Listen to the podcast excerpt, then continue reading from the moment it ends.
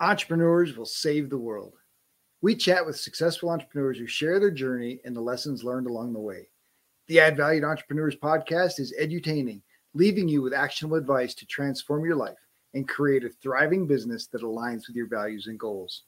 Our conversations are for entrepreneurs who want more freedom and fulfillment from their work so they can live the life they desire. We focus on the mindset shifts entrepreneurs make to increase their influence and impact in the world. It's time for you to add value. This episode is brought to you by the Add Value to Entrepreneurs podcast. We would love for you to like, share, and leave a review of our show. Subscribe on YouTube. Most importantly, help us spread the word about the great stories being shared on our show. Our guests today are Mark Victor and Crystal Hansen. Along with business partner Jack Canfield, Mark Hansen is best known for creating what Time magazine called the publishing phenomenon of the decade. Chicken Soup for the Soul books are one of the most successful publishing franchises in the world today, with more than 500 million books sold internationally and more than 100 licensed products. The name Chicken Soup was chosen because of the use of chicken soup as a home remedy for the sick. Mark and his wife, Crystal Dwyer Hansen, have recently co-written their newest book called Ask, The Bridge from Your Dreams to Your Destiny. Crystal Dwyer Hansen is an international speaker, researcher, corporate consultant, author, and entrepreneur. Her expertise is in the field of human potential. Through her years spent as a transformational life coach and wellness nutrition expert, she has seen people experience profound and lasting transformation in relationships, career, health, and wellness by tapping into their own inner resources. Crystal and Mark are releasing a new co-written book called Ask, The Bridge from Your Dreams to Your Destiny. They are both passionate about the health of our planet and the need to create comprehensively sustainable energy and water solutions. Together, they are owners of Natural Power Concepts, a Hawaii-based company focused on cleaning up the planet through natural energy devices. They live happily in a beautiful Scottsdale, Arizona. Mark Victor and Crystal Hansen join Robert and Noel in a conversation about how to move from where you are to where you imagine yourself being. They share about the power of being infinitely curious, like children who are perfect, uncorrupted askers. We also talk about the importance of relationship capital. We hope you'll join us in learning that each of us was coded by God with a destiny. Mark Victor and Crystal, thank you so much for joining us today. We are so excited to have this conversation. I'm just looking forward to learning so much about your journey and just being able to share it with others. Delighted to be here. Thank you. Like I said before we started, we not only love writing books like Ask, which we think every entrepreneur's got to have, because every entrepreneur has a destiny, and this is a bridge from your dreams to your destiny. And we think everybody's going to have to be an entrepreneur given the rampantly hyperinflation that's happening and anemic leadership around the world. I absolutely agree. Even if they have a job, they should be an entrepreneur and have a business.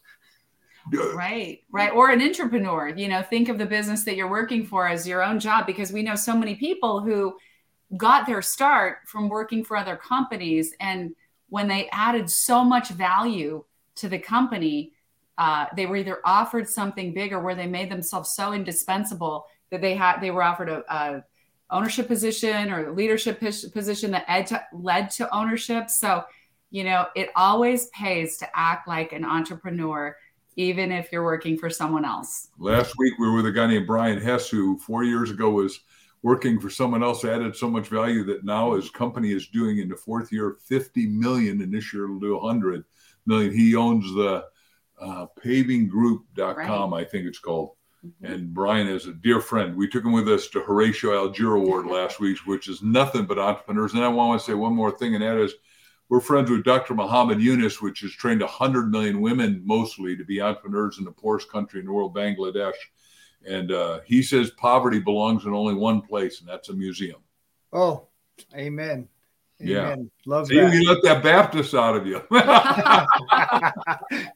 So we're going to go straight to the idea. We love talking with couples and obviously love asking couples about working together. And so obviously you guys work together on this book and other projects. So what makes it work for you guys to work together?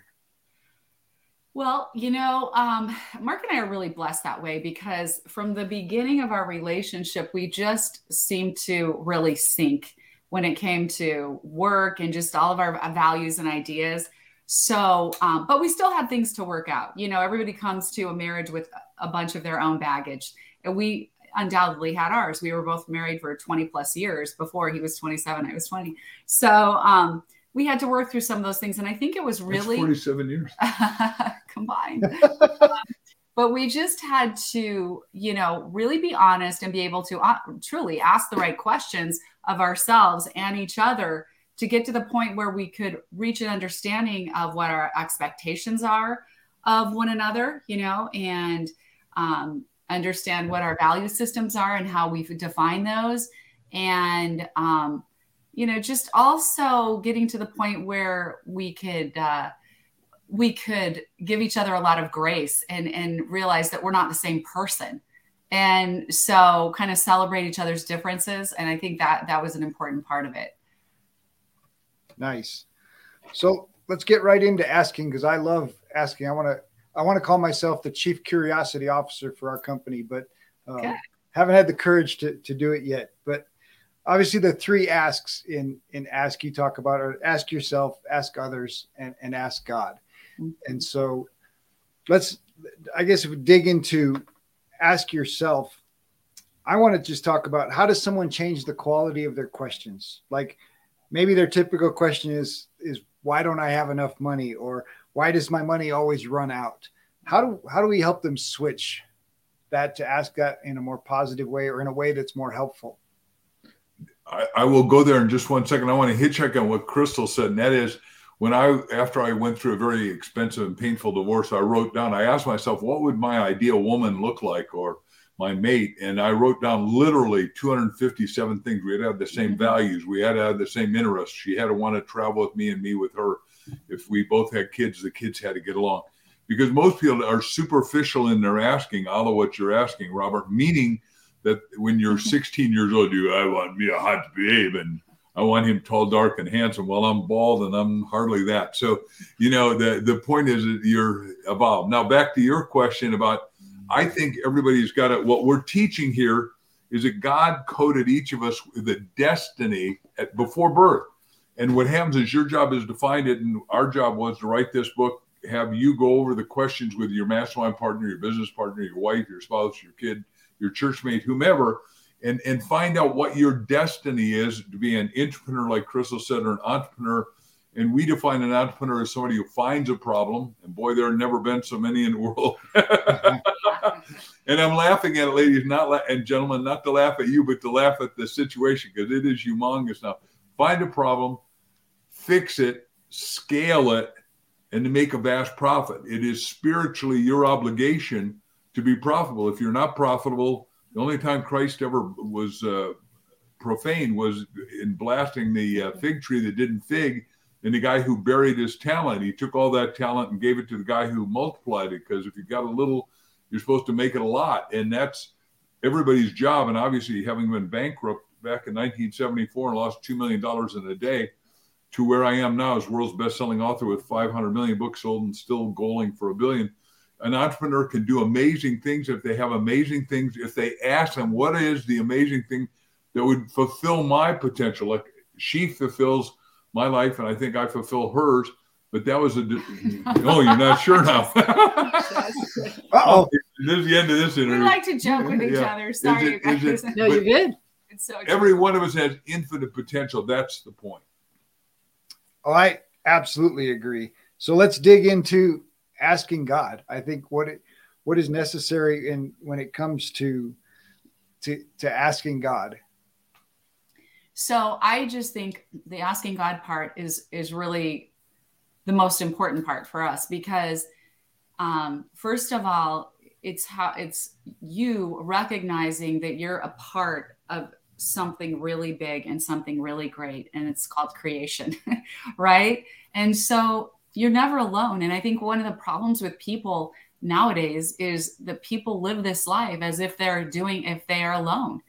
And when you understand the nature and essence of God, you know, you're literally the offspring of God. And so you're never alone. And in this wide universe, there's unlimited answers and unlimited possibilities for you if you are willing to acknowledge that reality and take the time to ask God. And really that takes a lot of quiet time. I mean, it takes, first of all, you know, asking yourself, like understanding what it is that's working in your life and not working and what you really want from life. And then taking that out to, you know, God's big, glorious universe and saying, God, you know, will you show me the way? What are the answers? And we both experienced miraculous blessings in our lives because we've never really, I don't think either one of us have ever really, well, I mean, I would say there was a time, I guess, when my faith was a little shaky, but that's when I found God even more, which is interesting. But both of us have pretty much lived with faith for most of our lives. Yeah, the power of belief is pretty strong. So when it comes to asking others, what others would you choose? Okay, so I'm going to put your two questions together, and I'll just take this one, and she can add to it or amend it. I'm bankrupt and upside down 1974, and I think I'm ready to commit suicide because I'm so depressed and I'm so low I got to reach up to touch bottom, and I'm sleeping in front of another guy's room in a sleeping bag at $100 a month in Hicksville, Long Island, New York. So you can see things were not smoking. So I said, okay, God, and this is the question everyone's got to ask. God, what's your destiny for me? God, what's your destiny for me? God, what's your destiny for me? 400 times before you go to sleep, and then tell your mate, if you've got one, I'm probably going to wake up in the middle of the night based on what Mark and Chris are saying, and I need to get up and go turn on a light. You might have to go in the bathroom and write it down or dictate it into your smart device, whatever that is. But I said, okay, God, what, you know, if what I did wasn't it, what is it I'm supposed to do? And God was real clear once I asked, said, you tell me what you want to do. So the infinite said, you got to get definite with the infinite. And I said, well, I want to speak to people that care about things that matter, that make a life-changing difference and get paid exceedingly well for it. I go down to my three roommates asking others, that's number two. And I said, hey, you guys know anyone that's not a Broadway star? Remember, we were in New York at the time. A celebrity, a lawyer, a doctor, a cotton top like I am now, and that's making money speaking. And the guy said, oh, here's a ticket to a guy named Chip Collins. You take my ticket and go. He's a years older than you, but you'll really get wowed by him. He is phenomenal. So I watched him wow 500 people, mesmerize them, take them. There's 28% real estate interest in buying real estate. So nobody was buying or selling, and they were all depressed. And I watched him turn around a whole audience and transform them. They said, you ever talk to a dead audience? I said, I've done that a lot too, just like Chip. Anyhow, I walk up and I said, I want to take you to lunch. He said, what do you want? I said, I want to be a professional speaker like you. And he said, look, kid, the chance of you making it now that you're asking is 1 in 1,000. You ain't going to make it. Why don't you go do a real job? I said, no, just let me ask you the questions at lunch and I'll figure it out. Anyhow, he said, stay out of real estate because I own the 5 boroughs in New York. I'll teach you how you stay in life insurance. So you said it's a bottomless pit for motivation. You'll knock on 10 doors. One will say yes. Well, 6:30 the next day, somebody said yes. And the guy said, here's a directory to everybody at Metropolitan. And I did 1,000 talks a year the first 3 years in the business. And people said, you got that story in a book. So I immediately wrote a book called, not this one, but Stand Up, Speak Out, and Win. I sold 20,000 copies to little itty-bitty audiences of 6, 10, 12. But that was $200,000. And back 50 years ago, that's like $2 million, man. I was styling and profiling. I got me a brand new Chrysler Cordoba car with white Corinthian leather. I was smoking again.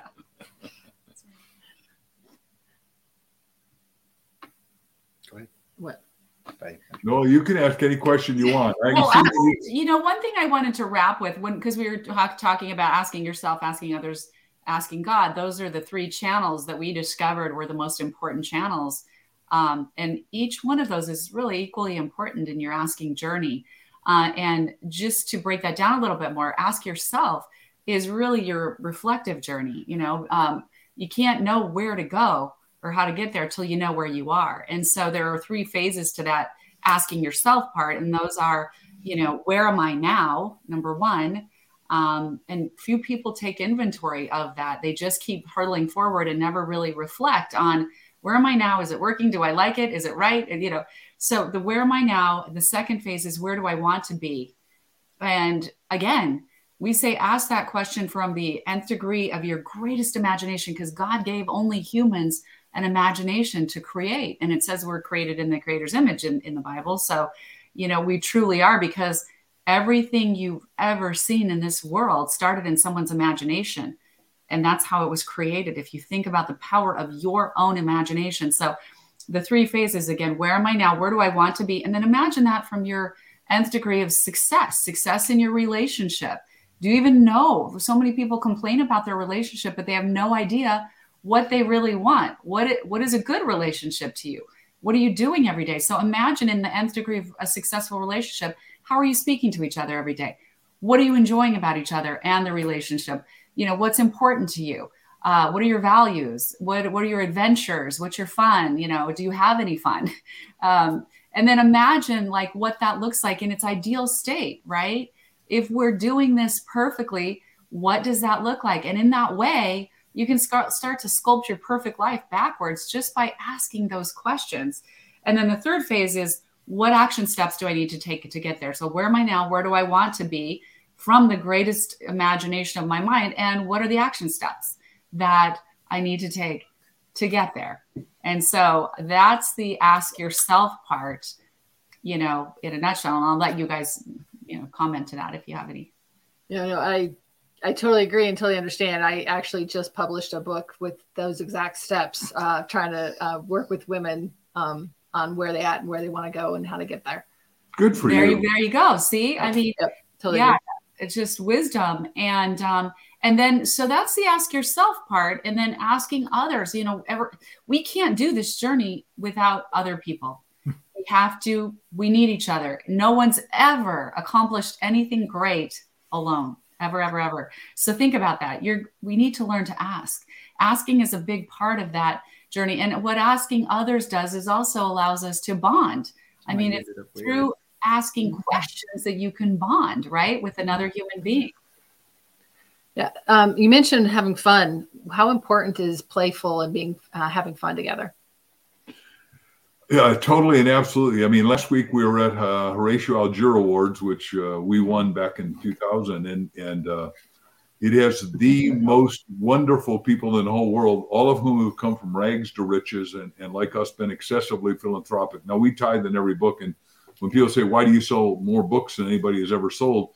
That's it. You know, you open up the windows of heaven and somebody say, well, that's pretty spiritual. Well, it is. And we were hanging out with like David Foster, who's arguably the world's greatest orchestrator. Now, the other guy that won that wasn't there this year is Quincy Jones, but both of them got kicked out of school at 13. Now, one of our 5 kids is a special ed teacher, and here's the deal, is that school is too linearized. This is your talent, and that's what I'm saying. It's just like this is your job, JLB, which means you're just over broke. Anybody who has a job and doesn't become an entrepreneur is in trouble going into the future that I'm envisioning right now, given all the problems. So everybody needs to figure out their divine right livelihood and then destiny and then go do it. So have I over-answered your question too much? No, that's not possible. Well, and so we did have fun. I mean, you were asking about having fun. We had a great time, but Mark and I, we do have fun together and we do pretty much, you know, support each other and everything. And we always travel together. I mean, he didn't have that in his last marriage, you know, like his wife didn't want to go anywhere with him, didn't want to travel, didn't want to do anything. It's very hard to have a successful relationship if you're not supporting each other and supporting each other in a way where you're both enjoying the same things and really, really making an effort to find the joy, the fun, the laughter, and just to not take life too seriously. Let me add to my wife's thing. When I picked up Horatio, there's a lot of pictures she put at our social media. So if you go to Facebook, you'll see it. But there's one where I'm in a tuxedo and she's in an exquisitely elegant dress. And we're walking up the stairs at Constitution Hall and they're playing the trumpets as you come in. I mean, it couldn't be, you know, 2,000 people come to see us and you win the award in the Supreme Court. And this year, of course, Jane Seymour won and Herschel Walker won. And just tremendous. 10 of us get matriculated a year in the Supreme Court and one international. And we get along with all of them. And they're all people that have gone through tremendous adversity and now are superstars in whatever their respective profession is, because there's entrepreneurship needed everywhere. And I think fun is it. If it's fun for you, then it's probably the right place for you to be. Agreed. So let's dig a little deeper into, you mentioned tithing, you mentioned I believe money is spirit, and obviously the trust, you know, the trust is the foundation of money. Trust is the foundation of faith. And so there's a very spiritual element to money, and contribution is necessary for that spiritual flow. And so would you dig a little deeper in the power of contribution? Well, when I asked myself if I need to contribute, when I went bankrupt, I went to Norm Vince Peale's church in the morning, and in the afternoon, I went to see a guy named Reverend Ike, and we've just finished his biography. It won't be on until next year. But here's a black gentleman born in 1935 who had holes in the soles of his shoes, and he's reading, "The Lord is my shepherd, I shall not want." And now he says that, and I grew up in the Baptist and Lutheran church, and suddenly I'm in this Pentecostal type church, and I'm going, wow. And then Jesus said, you have life and have more abundantly in John 10:10. And suddenly you see the whole Bible is a book of prosperity. He always took shortage of fish and bread and fed everybody. When he had to pay the tax collector, he said, "Peter, go and fish first, fish a coin, gold coin, pay for me the whole team." So I wrote a book called The Miracle of Tithing, which we'll update someday. I've written 318 books or co-authored them. So, but that one's totally by me, and I will write it up. But the fact of the matter is that if you are running a spiritual life and you understand what you just said accurately, which is spirit, money is spirit, and there's equals MC squared is all the energy of the universe, either mad or solid, which is slow moving spirit, or EC squared. Solar energy moving at a high level. And when you give, one of three things happen. It's like water. When you don't give, it's frozen. It's not moving. When you give just a little, I'm going to give 1% like Jeff Bezos does, right? Somehow he's made a lot of money, but his wife is really the giver now, his ex-wife, Mackenzie. Yes, she is. Given $571 million and says, "I'm going to give away $12 billion in the next 2 years." So there are a lot of people go like this. And she said, no. She understands the law. The law, Christ said, is given secret, and you'll be rewarded openly. Right. So then, water is frozen, water is slightly ambient, or water that is heated, which is what happens when you start to give 10%, which is the proportional giving to the church, temple, ashram, mosque that you believe in or get your spiritual nourishment from. If you don't have one of those, go find something like today. One of the places we're giving is St. Vincent de Paul, which. Yeah.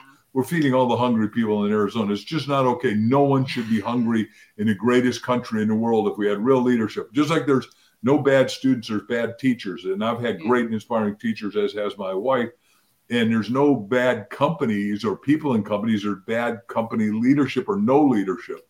And so what happens is when you give, it becomes ambient. It's like when you take a shower, one drop of water fills the whole room. That's what happens with the ambience of giving. And that's why it says in Malachi, the last chapter of the Old Testament, 3:10, "I'll open up the windows of heaven," because God's got all the resources. I mean, God made the universe.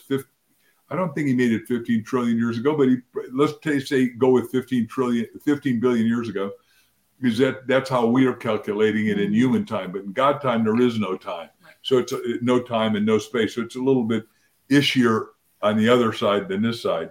And I apologize if I over-answer, but remember, you write as much as I do, think as much as I do, and we do. You turn on that spigot. Watch out. Shut the guy up.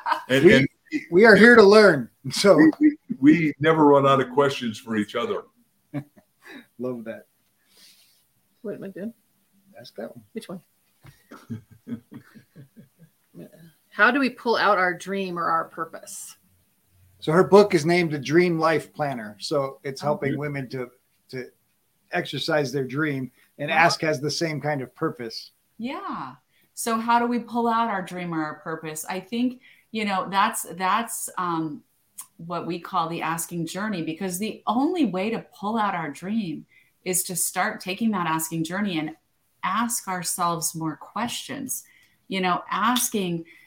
we say that asking is really the only mechanism that has the ability to reveal what is hidden from you. And so often we're taking our clues from what's already going on around us. We see the problems, the issues, whatever, maybe things aren't working out. So we keep getting feedback and we keep playing whatever's happening forward. And it's not until we really sit with ourselves and start to ask the questions, you know, forget about what's going on right now. What is it that I really want? Where am I at my best? What is my greatest expression on this earth?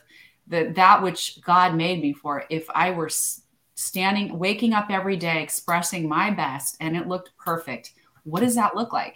And then all the questions that come after that. Okay, so how do I get there? Who do I need to talk to? Who's doing it? Who's doing what I'm doing? You know, how do I want to be, think, feel? What do I want to do? All those things. I mean, that's why we call it the bridge from your dreams to your destiny, because it is literally a bridge to take those dreams in your heart and unlock them and start moving you forward across that bridge to that ultimate destiny. And suddenly you're looking around your life and you're going, I'm really living my destiny. But the funny thing about your destiny is it keeps unfolding, right? There's more and there's more and there's more. And that's the beautiful part of this life. May I add? Of course. So because you brought up dreams, let me tell you how this book came to pass. We traveled everywhere in the world, 80 countries, and we met a lot of people, 7 million or something. And the difference between somebody who succeeds a little and somebody who succeeds a lot is one thing. They know how to ask to GET what they want. And we won't do any business or write any book that doesn't do three things. It's got to be totally unique. And I'm going to tell you how unique and dreams goes together. It's got to be transformational, meaning that you cannot look at a caterpillar and predict what happened with COVID confinement cocoon and predict butterfly. And I think we're going to go into butterflyness in humanity. And it's got to be inevitable to serve at a great level for us. So when we're writing Ask, because we unique, Crystal has these prophetic dreams. And she started to write them. And originally, we're going to go back and forth. She was going to write it. I was going to write it. But she was so clear, so profound, so enlightening and illuminating, which is what happens when you ask ASK, you're going to get illumination, insight, solution. She wrote this, and then she put it in 4 parts. We ended up putting it in 4 parts. I said, sweetie, we got the uniqueness of this book is what we'll do is we're going to put the fable of Michaela at the very front of the book, and it's going to be the world's longest prologue. Nobody's ever done that. And remember, I'm of Danish descent. So in Denmark, the world's greatest fabulist is obviously in the world is Hans Christian Andersen, Ugly Duckling and all. But we don't have an American fabulist, but she's it. And so what happened is the book has been number one so many times that a top agent in Hollywood who has asked us never to say his name, because as soon as we name him, everyone says, well, if you work with Mark Victor Hansen, you should work with me and make my movie. Well, that's not the way it works. I've earned my stripes to get there. Yeah. Anyhow, we get on the phone with him and a guy who I've helped make $100 million, Jim Stovall. If you read the book, Jim Stovall was a blind NFL player, and I said, you'll be blind in 6 months. He's locked in a room. Long story short, he writes his book, The Ultimate Gift, which became a movie, and I wrote, this book is the best ever. It has got to be a movie, and Stovall, who's blind, would say, when Mark talks, people listen. So he made $100 million with the movie and had great stars, and we've been his guest at his home recently. We were in Tulsa talking to 4,000 people, and then he invited us to dinner. But the point is that she wrote that because it was her dreams. And we've had so many people come back to us and say, oh, my gosh, I cried. I woke up my wife in the middle of the night or my teenage daughter and said, you got to read this fable of Michaela. And now, you know, we think it'll become a great movie. And so Jim Stovall gets in line with our agent and says, Mr. Agent, man, what you got to do is understand this is the next Harry Potter. Now, that's what, right? It's nice to get that kind of accolade from somebody who's made a lot of movies and written 50 books or whatever, however many Jim's written, because I endorsed the first one. You know, because I really want to help everybody, and I want everybody to write, everybody out there to write their own book and make sure they have an impact and leave a legacy, because words and thinking congealed, you get better when you write. You can't lead unless you read to succeed, as far as one of my cliches. That's fantastic. We will be right back after this short break. This episode is sponsored by the newly released book, Dream Life Planner, Move from Tired and Overwhelmed to Free and Empowered by Noelle L. Peterson, available on Amazon, or you can order a personalized signed copy at Empower2Dream.com. That's Empower2Dream.com. If you enjoy the show, please like and subscribe, leave a review, tell your friends. Welcome back. Let's get back to more greatness. How have routines helped you guys? Oh, I think routines are really important. I tend to be really organized that way. I think I have to have routines because there are so many efficiencies in routines. Oh, it froze for a second. Are you guys can hear us? Yep. Okay. So there are so many efficiencies in routines. So once you figure out a good way to do something, there is so much efficiency of time by, figuring that out and then repeating it in a certain way. You can accomplish so much more during a day. If you're trying to randomly reshuffle every day, it tends to be a lot more challenging. You don't get as much done. And I think everybody experiences that when you have super big interruptions that take you out of your routine and you just go, oh, what happened to that day, right? Or week or month. Yeah, or week or month. But we really try, to have a very set routine during the week, but we kind of have our routine on the weekends though, but it's more about like hiking and biking and, getting our errands done and just hanging out a little bit. Sometimes we get stuck working still, but if we have deadlines, but every day, we wake up, we make our coffee, we do our meditation prayer. We have this routine that we do that really kind of keeps us on track. May I add to the absolutely when we were falling in love, we still lived in California and we're now in Scottsdale, Arizona. We love it here as there because California's gone sort of nuts. But we were sitting at Mother's Market and there's a man of the cloth sitting next to us that's very senior, white little collar, black outfit. And he leans in and says, I can't help but see how in love you guys are. Do you mind my telling you what makes a marriage work and last? I didn't want him to interrupt us, but I said, okay, tell us. He said, well, I've been ahead of Billy Graham Ministries. I said, well, I love Dr. Graham a lot. So he said, for 70 years, this guy's 92 years old. He said, we found out only one thing works, if you pray out loud together. So we prayed in groups, we prayed in church, we prayed at funerals, all that stuff. But we never prayed out loud together. And we said, well, let's do that. So every morning we wake up and the first thing we do is pray out loud. And then we go into deep meditation, box breathing, all that kind of stuff, very specific routines that we have. But what happens for us, and we both have a diary, our Ask diary in the chair so we can write what happens. There's never, I've never said this before, but I don't think there's ever been a time anywhere in our long relationship that we haven't meditated and one of us hadn't come up with a breakthrough idea for solving some problem that we got or a book that we're writing on or an idea or something we got to do with one of our 5 kids or 6 grandkids. Is that true? Would you agree? Right, yeah, I would say so, for sure. I mean, it just, something. Sometimes I wax over macro stuff too much, but I don't think I've ever missed it. And she solves problems like when you're big, one of the ways you're big is you have lawsuits that were innocent, but she outthinks every lawyer. And we're also helped the lawyers for, last year we were co-chairs of Child Help, which has helped 11 million kids get out of abuse and neglect. Mm-hmm. And it just breaks your heart. I can make you cry with the stories, but they were being sued out of a building that they have owned. And Crystal talked to the head of Child Help, are 2 lovely ladies that are 84 years old, and we adore them, and we're with them a lot and have meals. They live here in Arizona. And Crystal calls up and said, this is a solution. Your lawyers have missed it. They've goofed up. So she gets on the phone with $5,000 an hour lawyer and said, no, you guys don't see what the truth is here. You got to change your perspective. Here's this. And she kept a $30 million, I think was the price of that building. Yeah, at least 30 million, maybe more, because a mayor who's, I think I can say this publicly, less than ethical. How's that? And sure, not operating in the morality that I believe in, was trying to steal their building.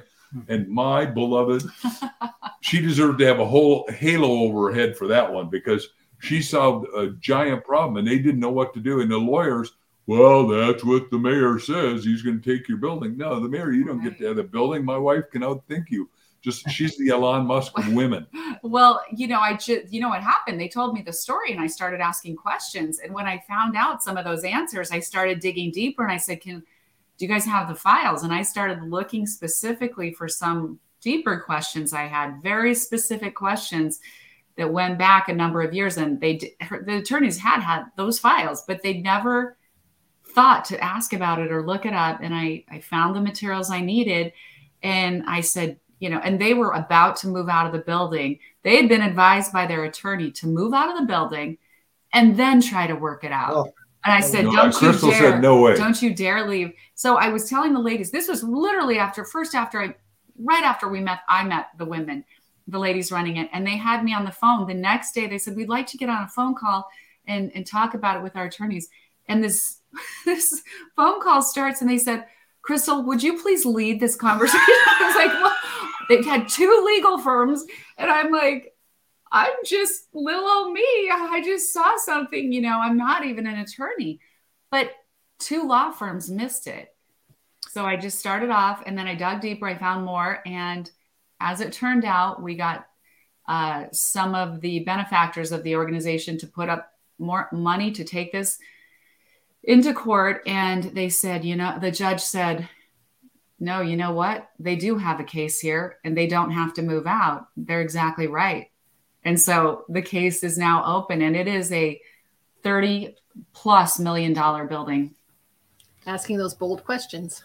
Yep, that's right. See, a lot of people say, well, I don't need to read your book. Well, good. Listen to it on audio tape when you're driving to work or exercising. But that's right. We think, and obviously I'm inside. I'm the guy I'm in 87% of the homes in America. There's nothing in the world that has the brand penetration that my books and my products do. I mean, we show up. In the old days, you'll appreciate this. So in the old days, I got a lot of people complain because if you're the biggest, you got a target. So I'm a target. But they said, well, you're wrecking the whole book business. I said, thank you very much. How am I doing that? They said, you're going into Dollar Store and Dollar General and Dollar blah, blah. And I go, and that's wrecking the book business? I said, yeah, you're selling your Chicken Soup for the Soul books for $1. I said, no. There's three stories in a dollar book. I get 15% of it. Last year, I made 15% on 15 million books. You multiply that. That's good. I said, you don't get it. The people that go in a dollar store have never, ever darkened the door of a Barnes & Noble or a Hudson or a Booksmith. I'm sorry, but you don't see what I see. Some of those people, maybe it's 1 in 100, 1 in 1,000, 1 in 1,000,000, are going to go to the bookstore and buy the big book.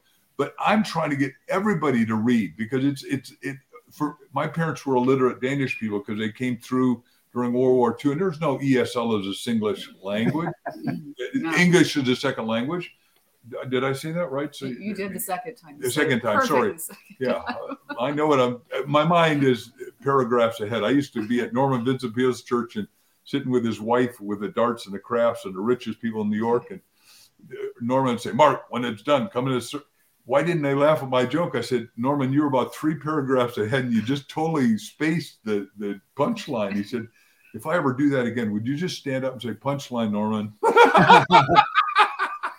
There's something really important about being able to have your book in the dollar store. And even if it's just excerpts of it and pieces of it, because one of the phenomenons that I'm seeing more and more now that I'm in this space is that people that are below the poverty line, people that are poor don't talk about money. They don't talk about relationships. And so they don't understand when they're being ripped off. They don't understand when they're paying higher interest rates. They don't understand when something isn't fair. And then they're just told, well, this is the way it is. And they believe that because they're not willing to ask those questions. And so it's so important that people understand that part of the American right is the right to ask questions. You have the right to know more information. And if they were talking about it, they would know 5% is a high interest rate right now for a mortgage, but 4% is probably pretty good. But they don't talk to their neighbors about their money. They don't talk to their neighbors about their mortgage or how much they paid for their car because they're embarrassed to talk about money. And they've been told that talking about money is wrong.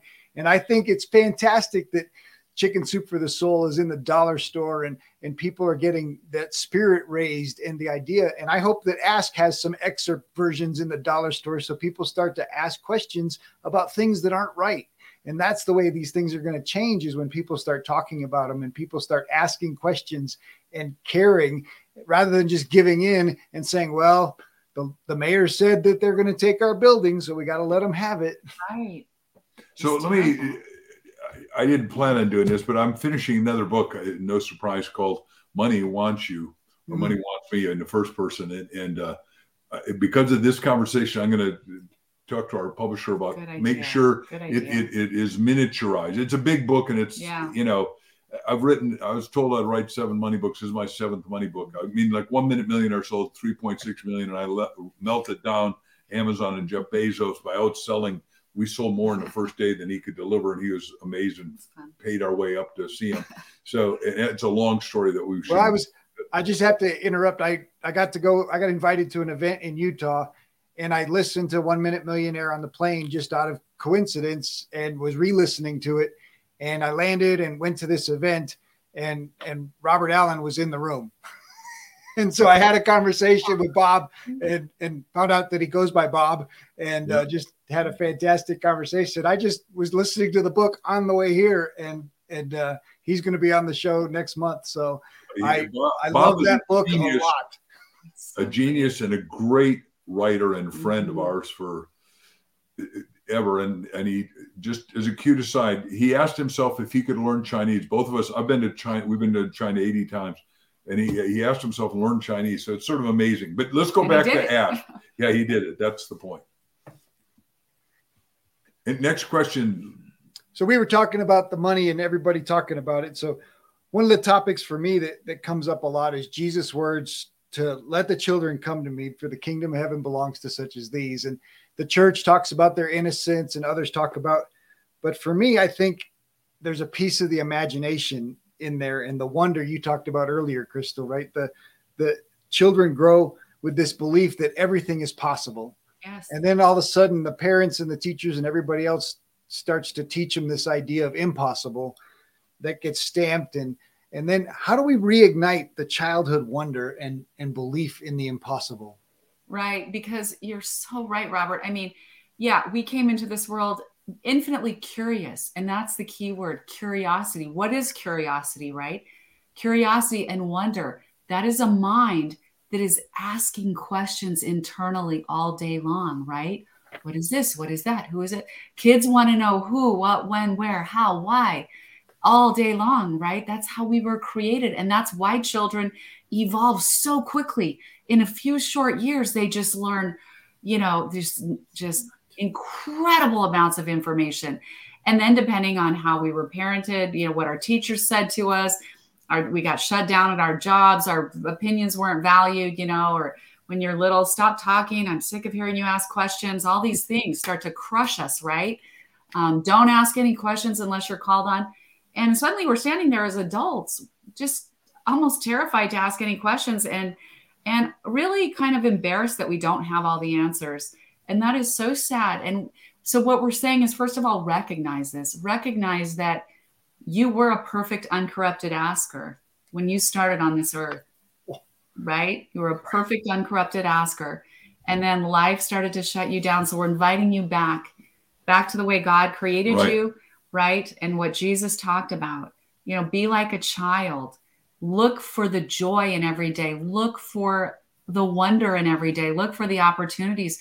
Trust that it's out there. You know, we get so cynical, and really, honestly, when we get so cynical that we think nothing good can happen to us, we're really turning away from the grace of God. You know, Jesus is that grace, and it's there for us. But we have to hold that wonder, the joy, the faith, the curiosity. What do you have next for me? And of course, we're learning lessons along the way. You know, sometimes it's a little bit different than we planned, but the key is to never lose the hope, the trust, the curiosity, and that wondrous joy that we came to this earth with.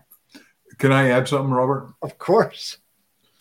So when Crystal and I are writing this book, we're in Hawaii. We own a company called Natural Power Concepts.com, and everyone ought to look at the videos, but that's irrelevant. We're on the beach resting, and all of a sudden, the cell phone rings, and it is our little grandkid for Christmas had gotten a Dick Tracy watch, is what I would call a gizmo watch. Yeah. So he can only call grandparents and his parents. That's it, right? He's 6 years old, and it comes gizmo. So I said, honey, we got to take this. And he says, Grampy. I said, yes, Everett, are you alone? I said, no, I'm with Mimi. He said, anyone else around? I said, probably 1,000 people here on the beach in Oahu. I don't know. And he says, can I talk to you privately? I said, of course. I said, you and your brother and sister and the rest of the kin can talk to us 24/7, You're the most important thing in our life. What is it? Amen. He says, are you writing any new books? Well, because he told you how much he loved the chicken soup. Oh, go ahead. Go.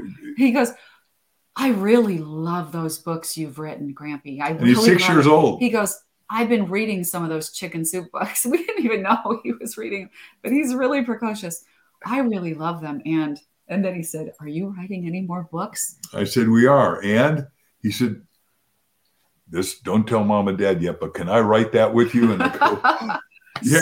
And I thought, wow. So the first story in our Ask book is certainly dedicated to our grandson, Everett. And he has since written stories and he gives them to us. And of course, they go out right on the refrigerator because that's where they should be showcased at the moment.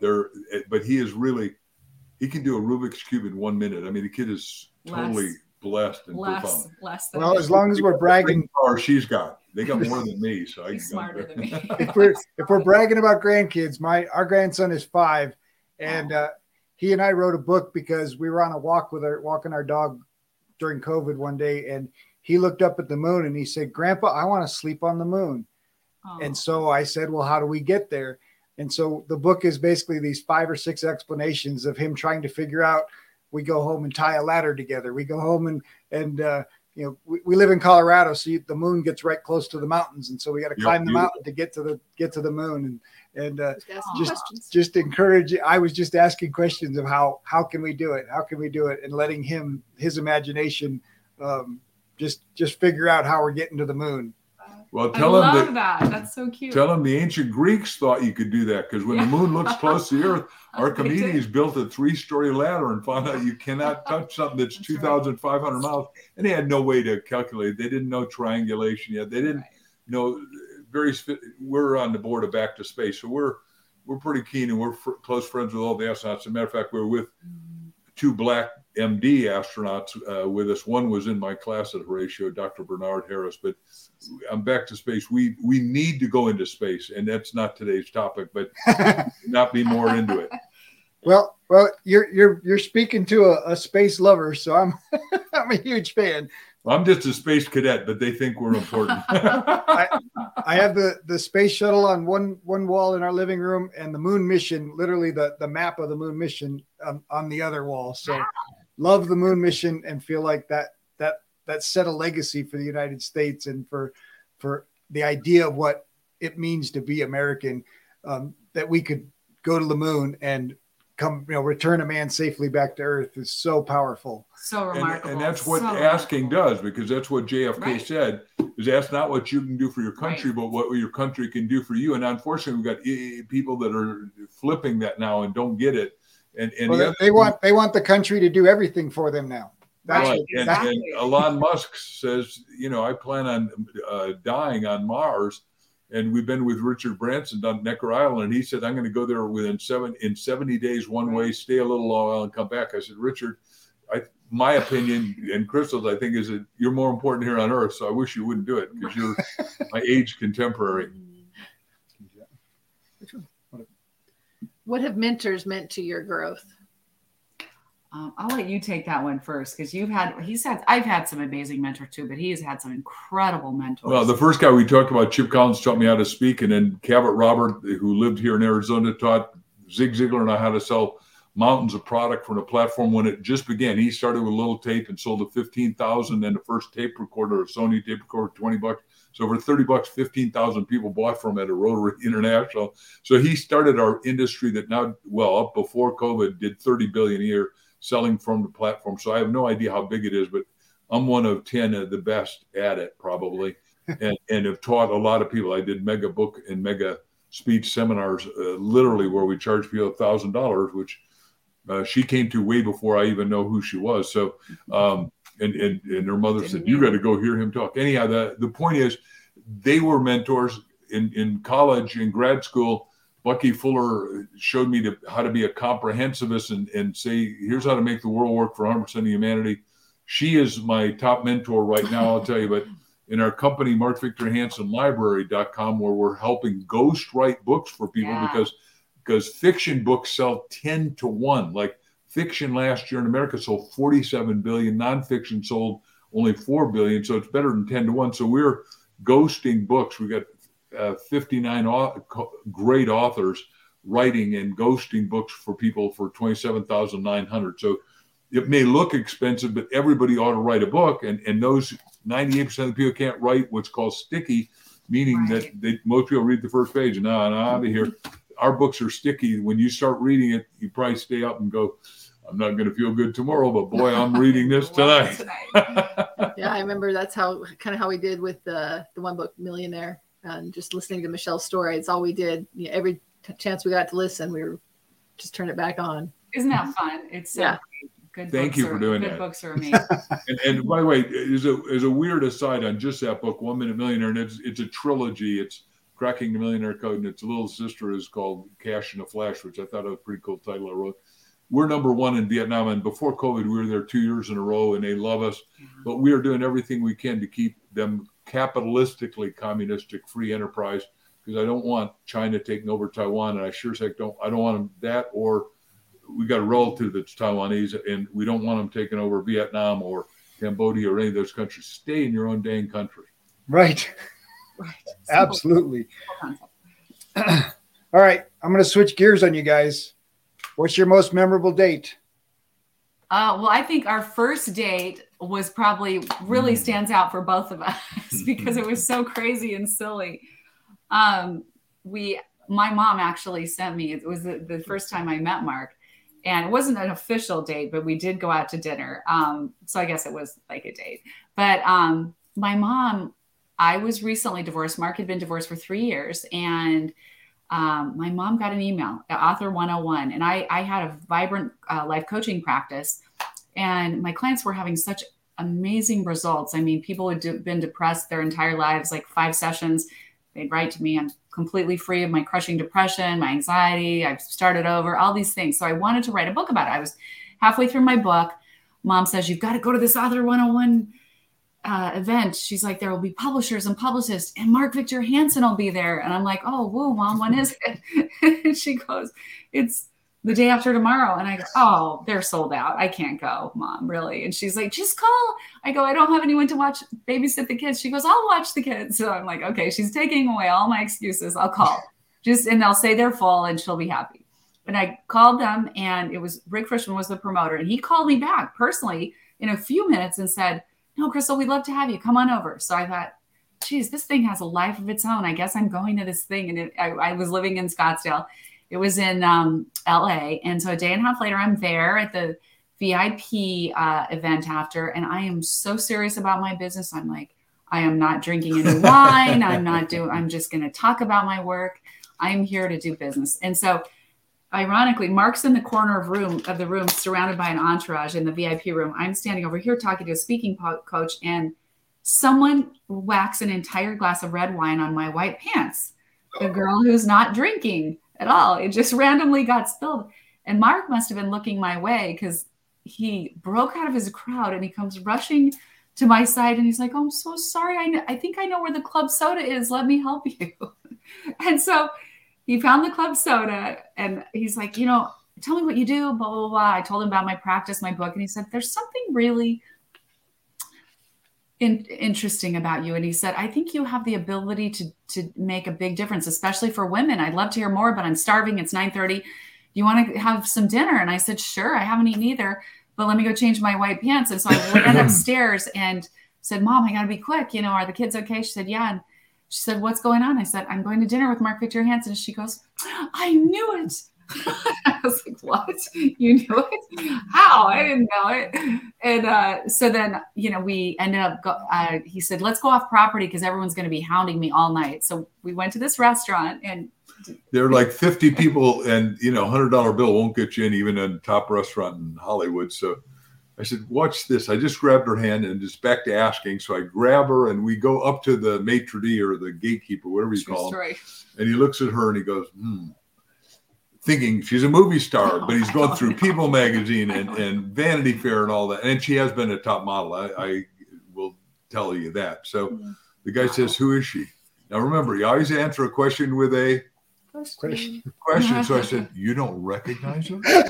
now the guy's done for, because his mind's going super speed through Insta and everything else. And he says, okay, I give up. Who is she?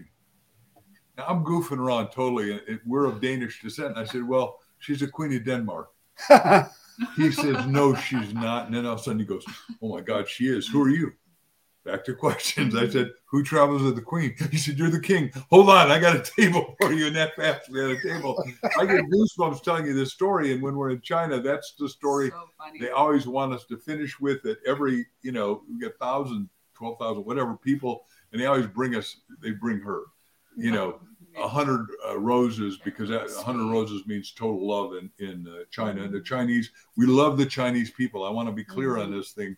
We're just a little not happy with CCP, Chinese Communist Party leadership. I feel the same way about Cuba.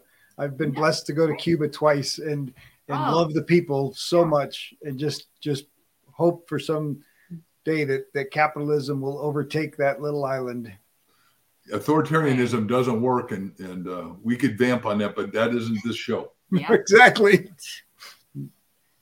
So what do you guys like to do in your free time? What we like to do the most in our free time is hike, bike. We love being outside. We just love it. Walking on a beach, and being with our grandkids.